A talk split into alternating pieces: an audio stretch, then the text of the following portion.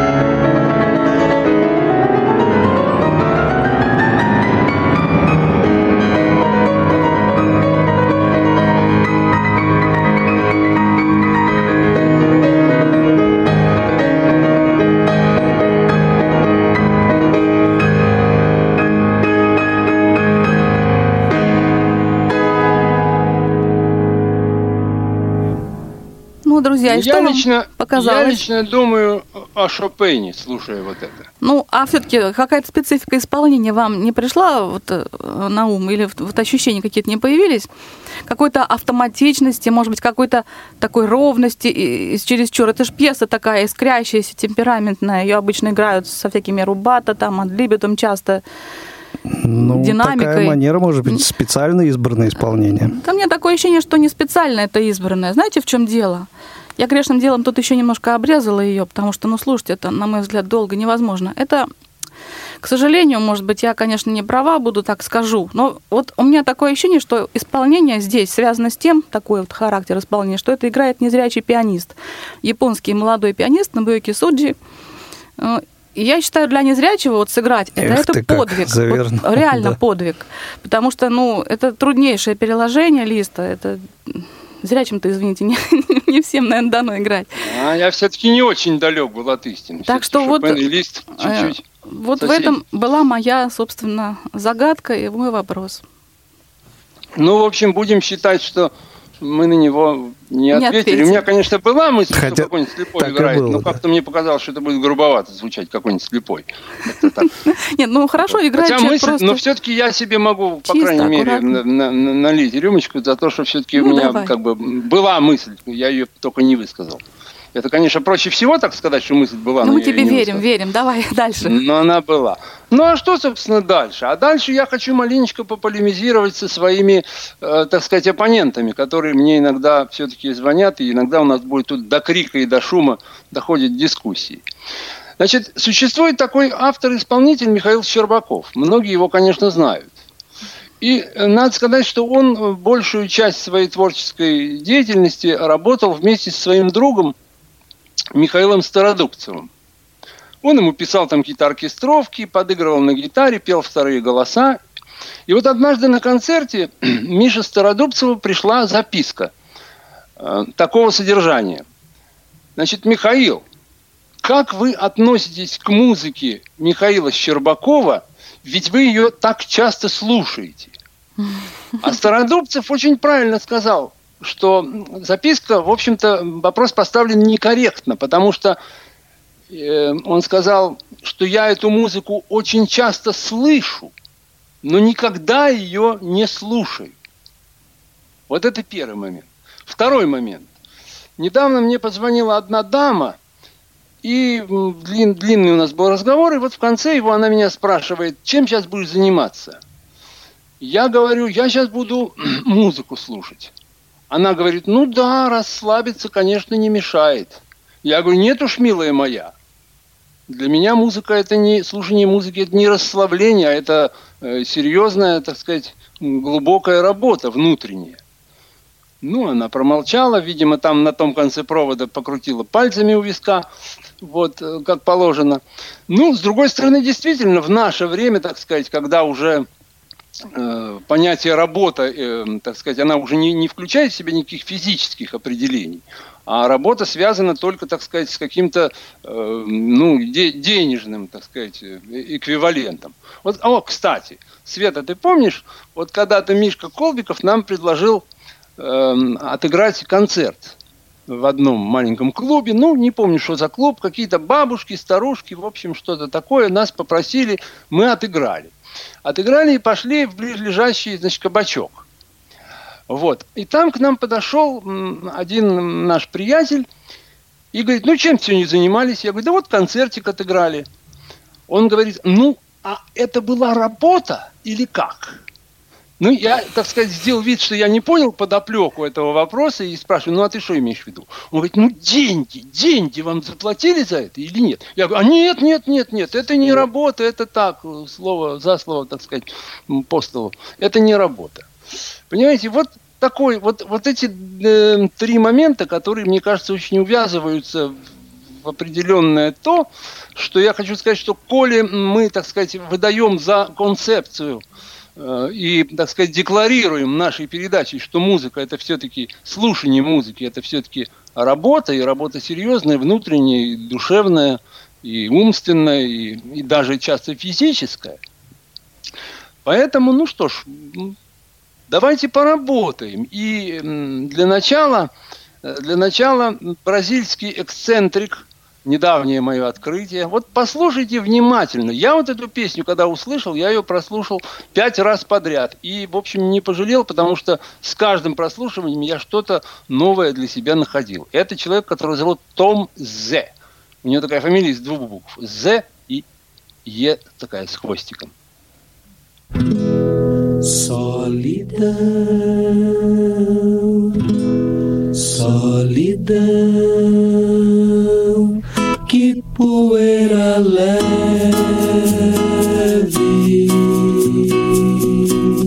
solidão.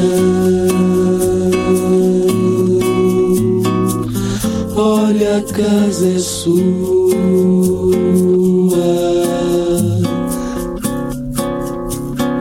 o telefone.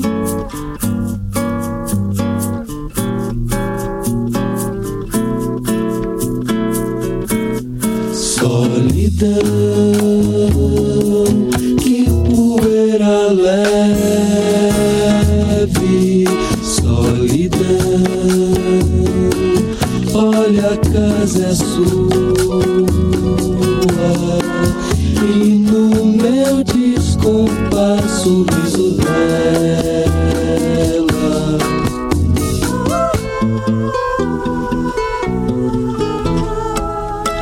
Na vida, quem perde o telhado, em troca recebe as estrelas, pra rimar até se afogar e de soluço em soluço esperar o sol que sobe na cama e acende o lençol, só lhe chamando, solicitando.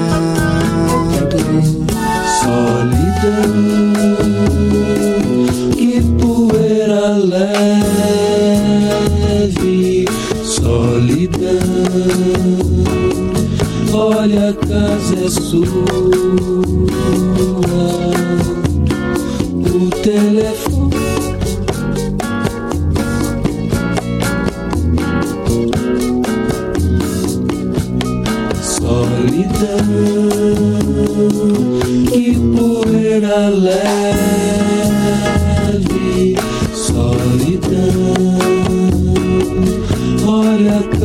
sua e no meu descompasso riso dela.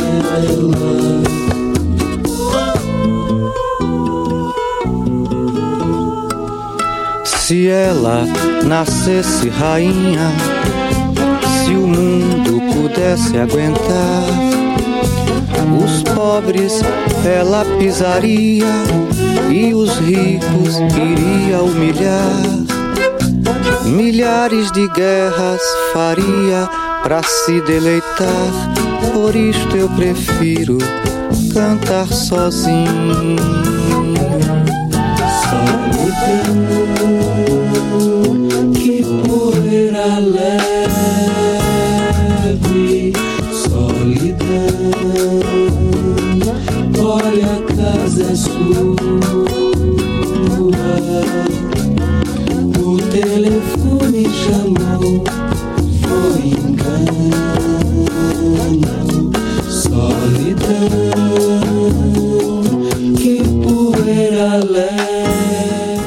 великолепная, по-моему, музыка. Прочувствована, ну, каждая нота. Согласитесь? Самое главное, вот это вот каждая нотка в оркестровке, вот эти скрипочки, флейточки, туба, женский голос, буквально три ноты, ну, не знаю. Сыграно Мне... и еще а, отметил бы сведение. Просто все да, слышно, да, все воздушно, все просто великолепно. И это вот какой это, год, вот, Володь? Это такая мягкость, глубокость, ни, ни одной-то тебе тарелки, никаких треугольников. Да, очень все, все изящно. Конечно. Элегантно и на, на высшем уровне. Это какой год? Это, по-моему, 73 или 74 Шикарно. Да, элегантно. Итак, в 1962 году на экраны вышел художественный фильм Алексея Сахарова по ранней пьесе, э, ранней повести Василия Аксенова, одноименный фильм назывался «Коллеги». Мы о нем уже говорили, я обещал, что вот продолжу эту тему. Итак, значит, коллеги. Вот эти самые коллеги, Ливанов, Лановой и Анофриев. Ну что здесь? Что здесь? 20-й съезд, фестиваль молодежи и студентов, новые зарождающиеся шестидесятники, вот эти свободные такие, ну, более или менее свободные мнения, свободные высказывания. Ну, что я буду рассказывать, посмотрите сами. Это первое. Второе. На фильм приглашен композитор Юрий Левитин. Не молодой уже человек, ему уже тогда было лет 50. Композитор серьезный, у него и оперы есть. Вот один мой додыр чего стоит. А говорят, у него еще есть опера «Калина красная». Его бы хотелось послушать при его-то модернизме. Есть у него еще 14 струнных квартетов, но, к сожалению, вот, вот там, наверное, будет интересно. Но где же их найдешь? Есть у него и песни. Вот. И вот, значит, он э, написал простую песню для этого фильма. Там мало музыки, там такие, в основном, оформительные такие шумовые штучки. И вот одна песня. Вот эта самая простецкая палуба, э, легкое стихотворение Геннадия Шпаликова – вот. Но решил он это сделать в авангардном ключе. Но это 61 год, когда снималось, значит, тогда уже свирепствовал Лорнет Колман, э, расходился этот самый авангардный джаз. И вот он решил эту простую песню подать с таким авангардным ключом. Он обратился, третий момент, значит, который я хочу отметить, Левитин обратился к Майе Кристалинской. Что такое Майя Кристалинская? Это певица с э, весьма ограниченными значит, потенциалами и вокальными возможностями и столь же зашкаливающимися, э, зашкаливающими амбициями. То есть ей казалось, что ей подвластно все. И это действительно, потому что с ней тогда и Таривердиев работал в те годы, ну, может, кто помнит там э, кинофильм, как его, «Человек идет за солнцем», вот это «У тебя такие глаза». Да, да, да. То есть это музыка, это музыка, конечно, не для слабонервных. Ну, а неплохо вот. спето, кстати, было. Неплохо, но все-таки вот эту там, где она выходит на верха... Ну, там просто проблемы такие, да, чисто исполнительские. Невозможно. Ну, тут у нее как бы проблемы, так сказать, э, со здоровьем, но это мы не обсуждаем. Мы же говорим об искусстве, а не о здоровье. Поэтому тут уж извините. Вот. Ну, были же у них с Таривердиевым и удачи, там, ты не печалься, ты не прощайся, это просто шедевр. Вот. Ну, хотя Таривердиев довольно быстро понял, что потенциалы исчерпались. Вот, и быстро они закончили свою работу. Ну, в общем, короче, вот Левитин ее позвал, она спела. И еще нужно было, чтобы человек согласился под эту фонограмму. Вот то, что вы сейчас услышите в скором времени. И вы поймете, что не любой человек еще бы и согласился на это. И вот когда запись была сделана, тут вот возник Э, так сказать, нонсенс. Тут возникла нестыковка. Потому что дело происходит э, в далеком северном э, поселке. Ну какой там вообще, извините, авангардный джаз? Там цивилизация это только в виде тракторов и радио, по-моему, еще на тот момент, на вторую половину 50-х годов. Ну что говорить, у меня вон одноклассник был, Генка Яковлев из Новгородской области. Он в 70-м году приехал с летних каникул – и до Нового года, по-моему, восторгался тем, что они купили патефон. Не, не проигрыватель, а именно патефон с ручкой. Поэтому какая уж там действительно авангардная музыка. И вот это, э, конечно, песня в, в фильме не вошла. Анофриев в итоге записал ее в бардовском ключе под гитарочку. Вот. Но, э, к счастью, запись эта осталась. И, на мой взгляд, это один из самых, э, так сказать, каких-то сюрреалистичных, самых таких ну, я даже не знаю, я не могу подобрать здесь никакого эпитета. Ну, давай, поистине белая быстрее, нитка давай. красного цвета. Уже Давайте заинтриговал.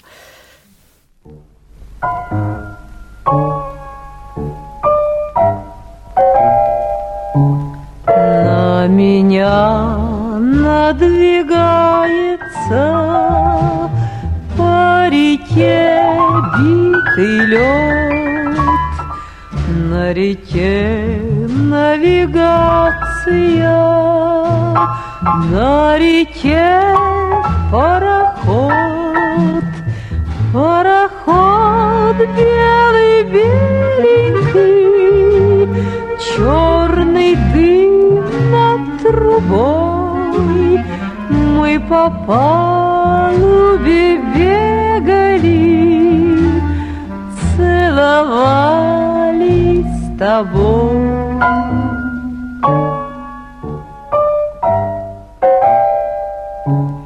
Пахнет палуба клевером Хорошо, как в лесу И бумажка приклеена У тебя на носу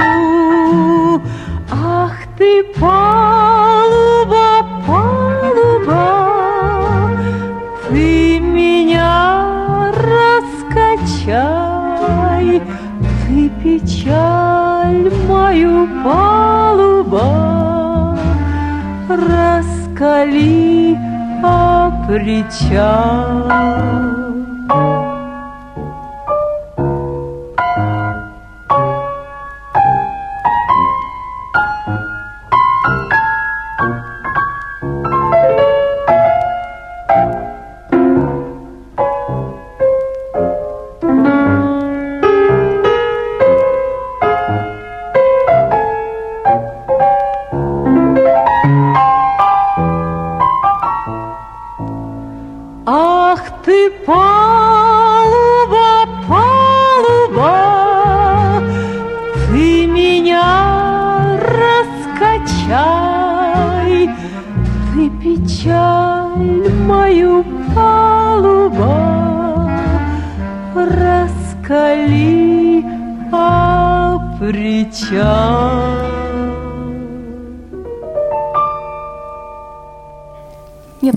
Волшебно. неожиданное Просто. совершенно решение. И для вот того времени советского это, конечно, что-то такое совсем...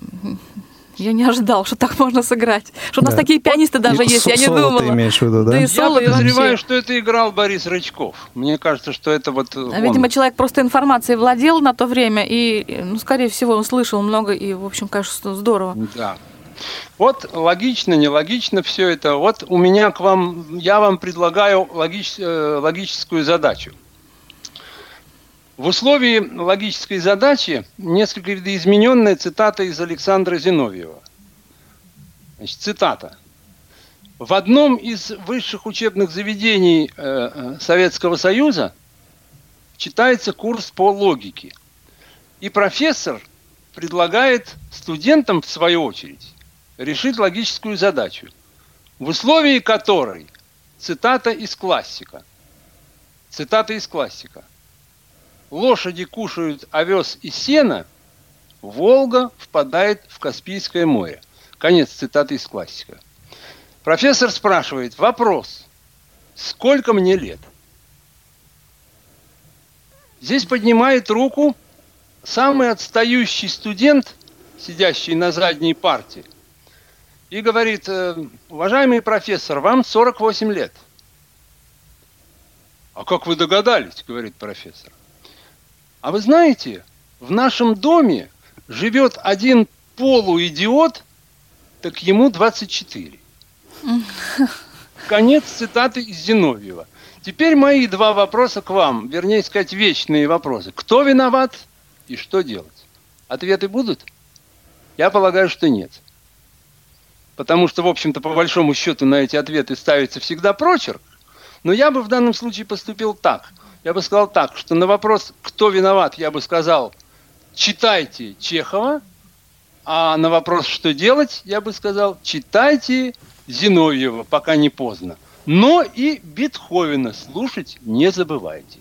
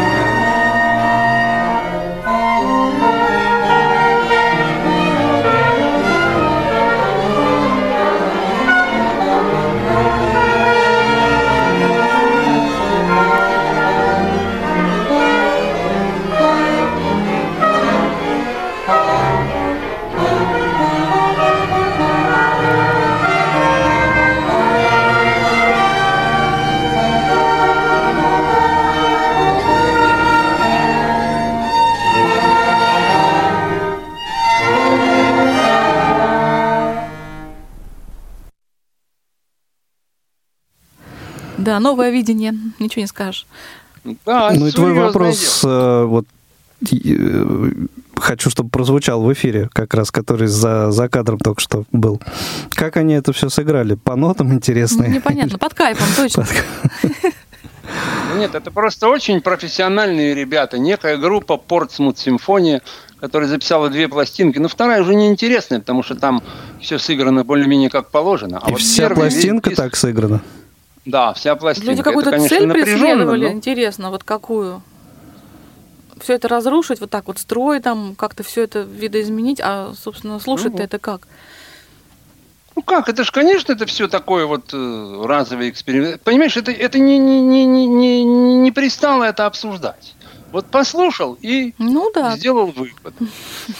Вот будем считать, что нитки мы распутали. Ежели наоборот, только не запутали. Теперь посмотрим, что у нас в этой сумке бесхозной с неизвестным содержанием. Кто у нас там? Света, у тебя есть что-нибудь? Какое-нибудь об этой сумке?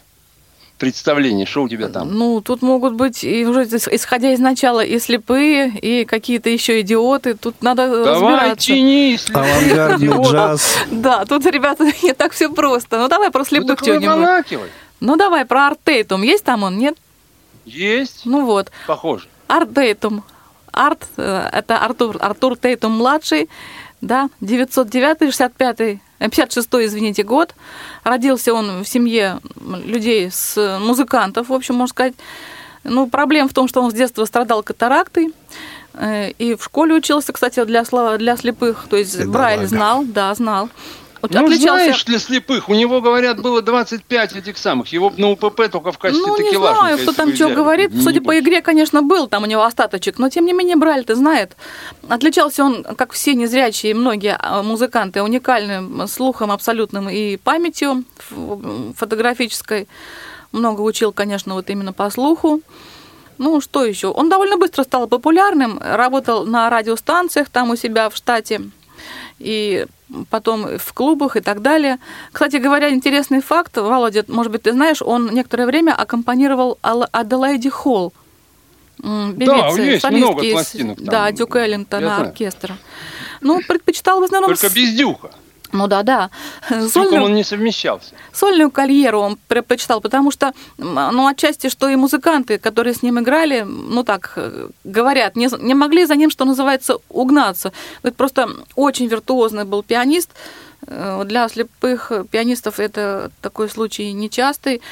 Ну вот, э, что касается ансамблевой игры, то он играл со Стань- Тай- Тайни Грэмсом и с Лэмом Стюартом. Три года у них было трио. Но это чуть позже. Да, ну вот поговорим. потом он это все дело оставил. Э, Ну что, можно сказать еще, э, что он отличается, вот его стиль, такими яркими очень модуляциями неожиданными и перегармонизациями вот э, таких обычных джазовых стандартов. То есть он менял вот структуру аккордов таким образом, чтобы э, произведение какое-то получало обогащенный гармонический вид, более свежий, так сказать. Ну вот это основное Давайте то, что можно послушаем сказать. один из этих джазовых стандартов. Я думаю, что его вы, скорее всего, слышали до этого момента только в исполнении Федора Ивановича Шаляпина. Thank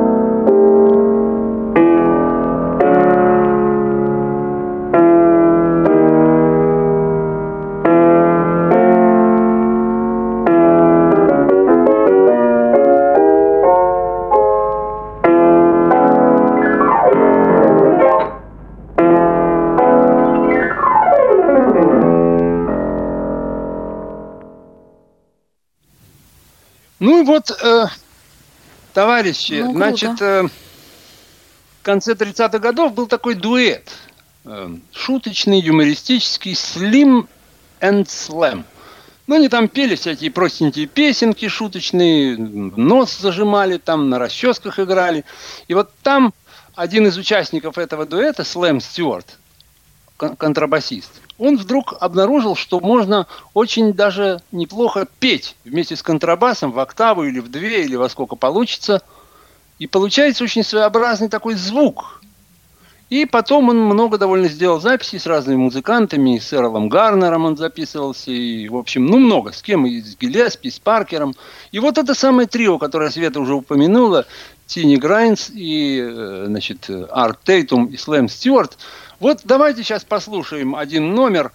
Номер такой достаточно известная композиция, я думаю, все вы ее узнаете, а запись крайне редкая, а которая не реализована в те времена и сейчас, в общем, исключительная ценность представляет. что, еще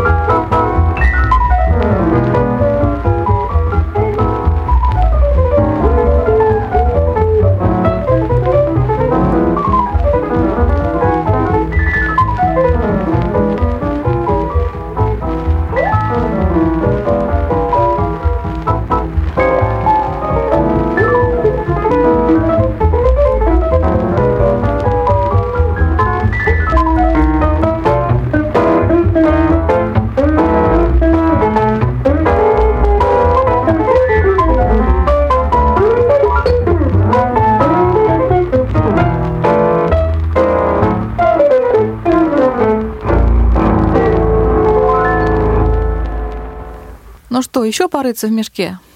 Давай. Ну, давайте. Значит, вот Рональд Теодор Кёрк. Или, как мы знаем все, Роланд Кёрк. Э, музыкант, саксофонист, флейтист, короче, мультиинструменталист. 35-77 год. Вот Экспериментировал... это уж слепой тотальный. Да вот не успела мне, не даешь мне говорить. Да, это Ну, совершенно... слепого-то хочется вякнуть. Ну хорошо, ладно. Да, незрячий джазовый пианист, ой, саксофонист очень известный. И отличался он, для него была характерна именно игра на музыкальных инструментах одновременно на нескольких. Он мог играть на трех саксофонах, например, одновременно. Да как такое Ну может вот быть? мундштук один, а саксофона три, вот э, Ага. как-то так. А в качестве, э, так сказать, вспомогательных инструментов он использовал на сцене и будильники, и садовые шланги, и сирены. То есть он был стопроцентным музыкальным эксцентриком. Вот сейчас мы разговариваем о них всю передачу. Вот тот самый случай. Жалко, конечно, а, очень рано умер музыкант. У него было несколько инсультов, а, после одного из которых он еще продолжал играть одной рукой, но он играл на саксофоне. Но, Вот. по-моему, все-таки лучше бы он этого не делал, Ой, потому не что знаю. последние его альбомы слушать невозможно. Ну, это как просто уже сказать. Явно палата номер 6 в полном процветании. Играл он и на флейте, он одновременно играл и пел, и чего он только не делал. Там всякие другие у них модификации саксофонов типа Манзелла. В общем, интересно мне показалось еще и то, что одним из первых он на студии применял именно работу с манипуляцией с пленкой при записи. Ну что, будем слушать? Да, давайте послушаем вот один номер, на мой взгляд, ну, мой так самый любимый. Здесь в хорале три саксофона, вот как раз э, игра. Давайте послушаем.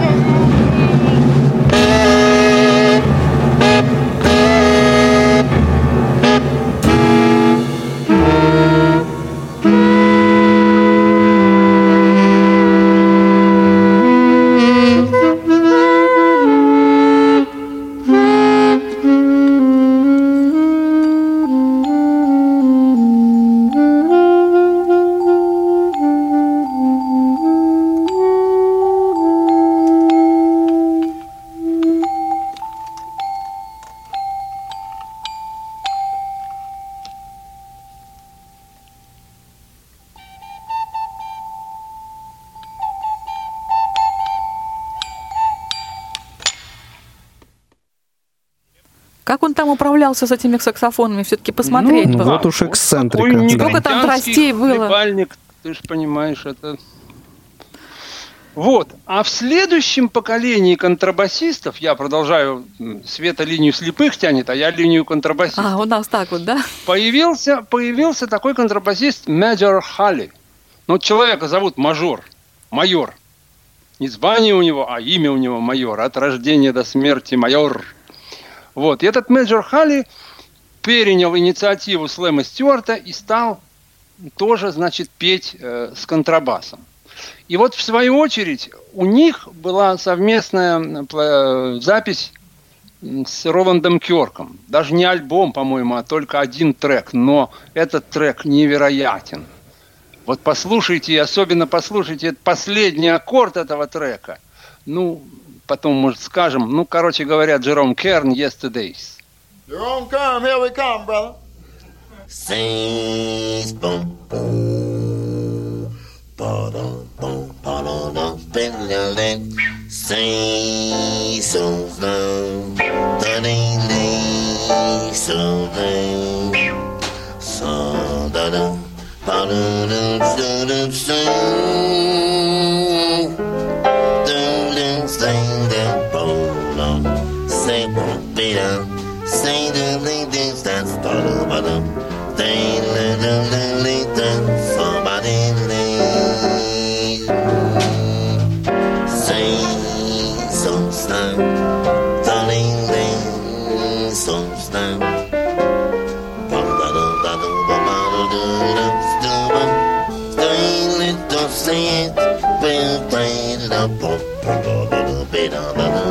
today.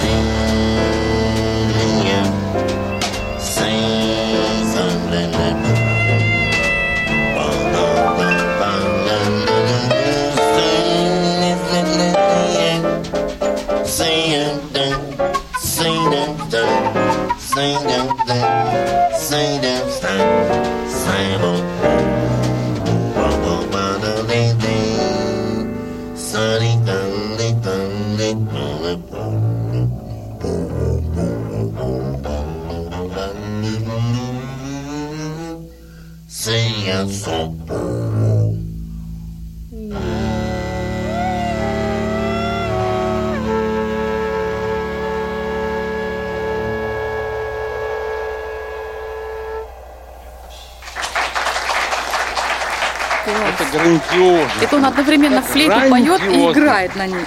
Holly. Вот он его и представил. Ну и что ж, и совсем не удивительно, что в конце концов нашелся такой продюсер, который решил где-то в 90-м или 91-м году свести этих двух поющих басистов вместе в студии. И вот сейчас мы послушаем, ну, совершенно, по-моему, великолепную пьесу. Э, Это такой диалог. Диалог. Уж не знаю, кто с кем тут диалогизирует, но диалогизирует, по крайней мере, Мэджор Халли и Слэм Стюарт. Музыка на убой.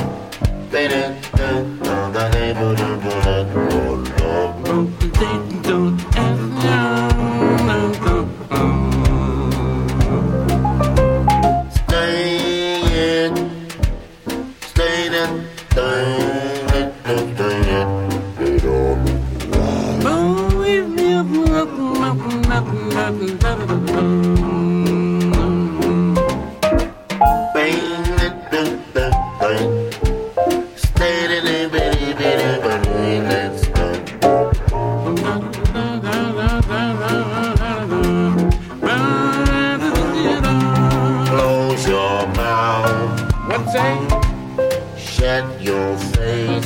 Stay the Shut your mouth. Oh no. Close your mouth.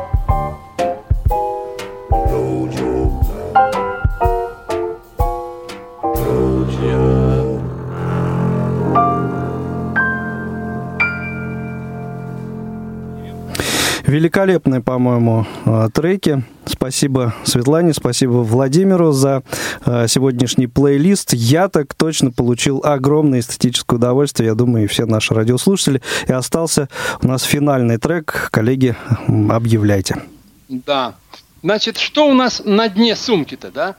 И тут я похвастаюсь просто своей находкой. Недавно я раскопал, ну, исключительно редкий винил. Это итальянский пианист Гидо Манусарди, малоизвестный и в общем, не знаю я про него вообще ничего. Знаю только, что на этой пластинке с ним работает мой любимый Ли Конец, которому этому саксофонисту 13 октября будет 91 год. Он продолжает играть. И играет прекрасно. Недавно вышел его удивительный альбом совершенно. Вот. Но в данном треке он будет играть стандарты Нельчи Бой, которые знают все. Вот, стоящий или стоящий парень. Вот. И там Ли Конец у нас будет петь. И вот поющим саксофонистом Ли Конецем мы с вами и простимся до октября месяца. Всего доброго. Счастливо. Was a boy very strange, enchanted boy.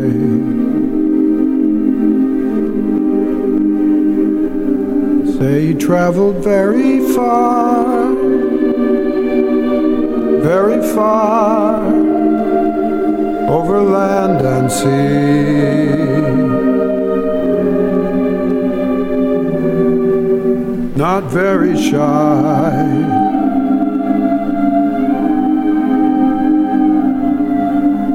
nor sad of eye.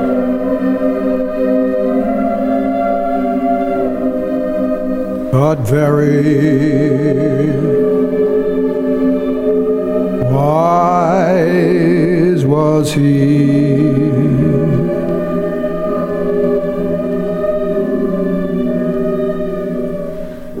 And when one day magic day he passed my way. While we spoke of many things,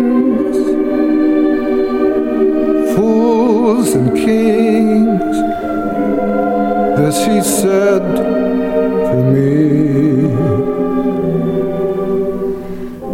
Greatest thing you'll ever learn.